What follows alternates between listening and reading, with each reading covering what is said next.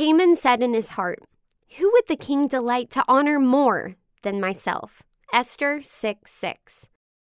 Dear God, you said that you honor those who love you and are humble before you. Teach us in our story today how we can be careful not to become prideful, selfish, or jealous. When everything that isn't of you falls, you will remain. Help us to stand with you no matter what. Thank you. We love you so much. In Jesus' name, amen. Thank you for praying with us today. The Kids Bible in a Year podcast is sponsored by Little Passports, delivering monthly activity kit subscriptions that help kids explore the world, cultivate curiosity, and discover new interests, with hands on crafts and activities in cooking, science, crafts, and more. All with a unique cultural twist. Visit littlepassports.com slash blessed to learn more and save 20% with code BLESSED.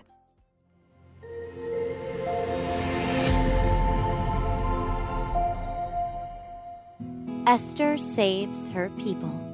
In our last story, Haman had issued a decree and approved by the king to kill all the Jews. But Mordecai and Esther came up with a plan to stop it by holding a banquet for the king and Haman. In this story, Esther will exploit Haman's plot, as inspired by Esther. Well, hi. It's Julianne Thompson, guest hosting for Julia Jeffress Sadler with the Kids Bible in a Year podcast. I'm so glad you're here today. In this story, we get to hear the rest of Esther's story, what happened to her people, and how pride caused one final downfall. Let's find out what happened. When Queen Esther invited Haman and the king to a second banquet, Haman was filled with pride. He walked around in high spirits, boasting about his invitation. That all ended when Esther's uncle Mordecai refused to bow down to him. Haman was furious. He told his friends, I am honored by the king. The queen loves me as well. I am the only one she invited over for dinner, and this was the second time. This makes me someone honorable with many accomplishments. However, I will not be happy until I see Mordecai dead. His friends told Haman, Find a way to kill Mordecai and ask the king to make this order. Haman accepted this suggestion and found a pole to kill Mordecai with. Later that night, the king had trouble sleeping, so he asked someone to read the records taken daily. It was read aloud that Mordecai had saved the king from an assassination attempt. The king asked, What did we do to honor this man for saving my life? His attendant answered, Nothing was done for him. The king summoned Haman, his top official, to fix that. He asked Haman, How should I reward a man who is worthy of all honor? Haman assumed the king was talking about him, so he replied, Treat him like royalty Give him a crown for honor, your robe to wear, and your horse to ride. Then have him parade around town so that he is praised by the people. The king said, Great idea. Now I want you to do all of this for Mordecai. Don't hold anything back to honor him. He is worthy for saving my life. Haman was surprised and disappointed, but he had to follow the king's command. When Mordecai was praised and paraded around the kingdom, Haman was so humiliated. He went home upset, but he didn't have much time because his servants rushed him to get ready for the banquet. The king and Haman arrived at Queen Esther's banquet. The king was pleased with Esther and asked, What is it that you want? I will give it to you, even if it means giving you half my kingdom.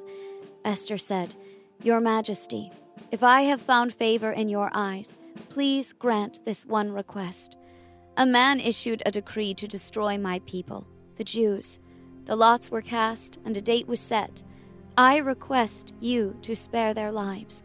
The king asked Esther, How dare this happen? Who conspired such a plan? Esther pointed to Haman and said, This man, who is our cruel enemy. The king was furious. He left to the garden to think to himself. Haman panicked and started begging Esther for mercy. He fell on the seat where Esther sat. The king walked in on Haman falling and shouted, Now you dare to harass my wife in front of me? The guards took Haman, and attendants told the king. Haman has a place set up where he was planning to kill Mordecai. It was a pole to impale him. Haman's death was executed. The king gave Esther all of Haman's property. Mordecai entered the king's courts, for Esther told the king that they were related. He promoted Mordecai to the highest ranking official. He could now speak up for the Jews' well being. Esther boldly spoke up for the Jews and saved her people. Because of that, the king granted her request and reversed Haman's evil plans. Have you ever heard the phrase, pride goes before the fall? Did you know it actually comes from the Bible? In the book of Proverbs, King Solomon wrote, Pride goes before destruction, and an arrogant spirit before a fall. Well, you know, King Solomon was the wisest person who ever lived, and Haman is the perfect example of what makes his proverb so true. Do you remember everything that prideful Haman did? First, Haman thought his powerful position meant he could boss everyone around. He believed he was more important than anyone else in the kingdom, and everyone else should feel less important than him. That's why when Mordecai refused to bow down to him, Haman was furious. He was ho- hopping, stomping, storming, mad. That's why when Mordecai refused to bow down to him, Haman was furious. He was hopping, stomping, storming, mad. But you know, and I know, that Jews don't bow down to anyone but the Lord. Then that prideful Haman decided to teach Mordecai a lesson by hatching a sneaky, wicked plot.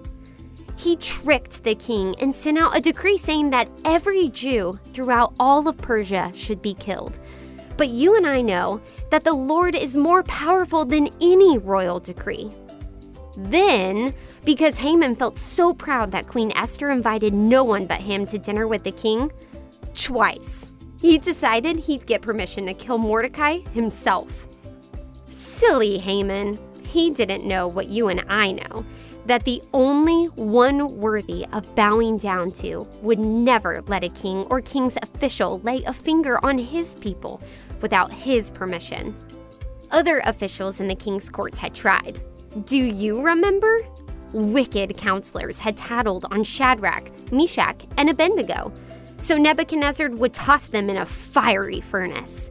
And jealous wise men had tricked Darius into throwing Daniel in the lion's den. But who was left standing at the end of those stories? God's people who loved and trusted him, not the ones who tried to stop them.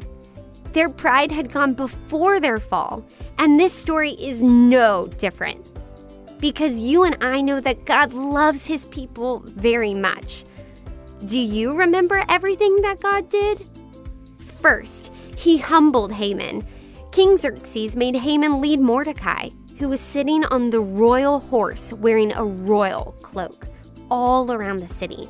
Haman even had to shout out how great Mordecai was. Then, God used Esther's courage to expose Haman's sneaky, wicked plot to kill the Jews. And when King Xerxes found out, he was furious. He was hopping, storming, stomping mad. Then, because Haman had been so prideful and arrogant and selfish, he allowed King Xerxes to give Haman the exact same punishment Haman wanted to give Mordecai. And finally, because you and I know that God loves his people very much, God saved the lives of all the Jews in Persia. Haman's sneaky, wicked plot was ruined. You see, someday you might meet someone who is proud or selfish or jealous, someone who doesn't like God or God's people. And because you love God, that person might try to make you feel bad or say things about you. But you and I know that pride goes before a fall.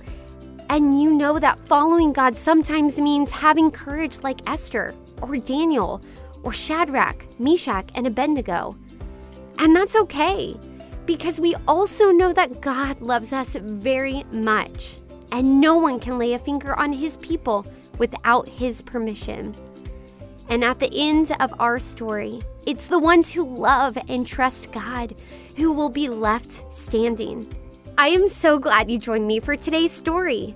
Come back next time to hear about how God fixed a whole lot of problems using a man named Nehemiah. Remember, the Bible is the best story ever told. It's God's story to you, and it's all true. Can't get enough of our podcast? Stay tuned for new adventures by subscribing to Kids Bible in a Year, your companion in exploring God's Word. Thank you for listening to Pray.com's Kids Bible in a Year. For more inspiring stories and wisdom to last a lifetime, download the Pray.com app for free today. We'll see you next time.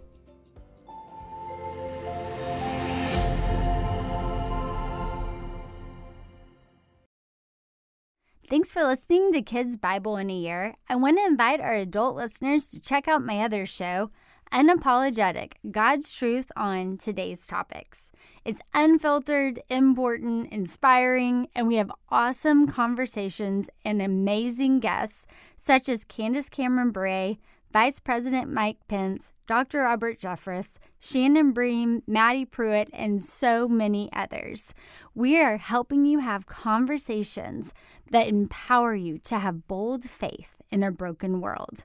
You'll be excited, inspired, and encouraged in your faith as you check out Unapologetic.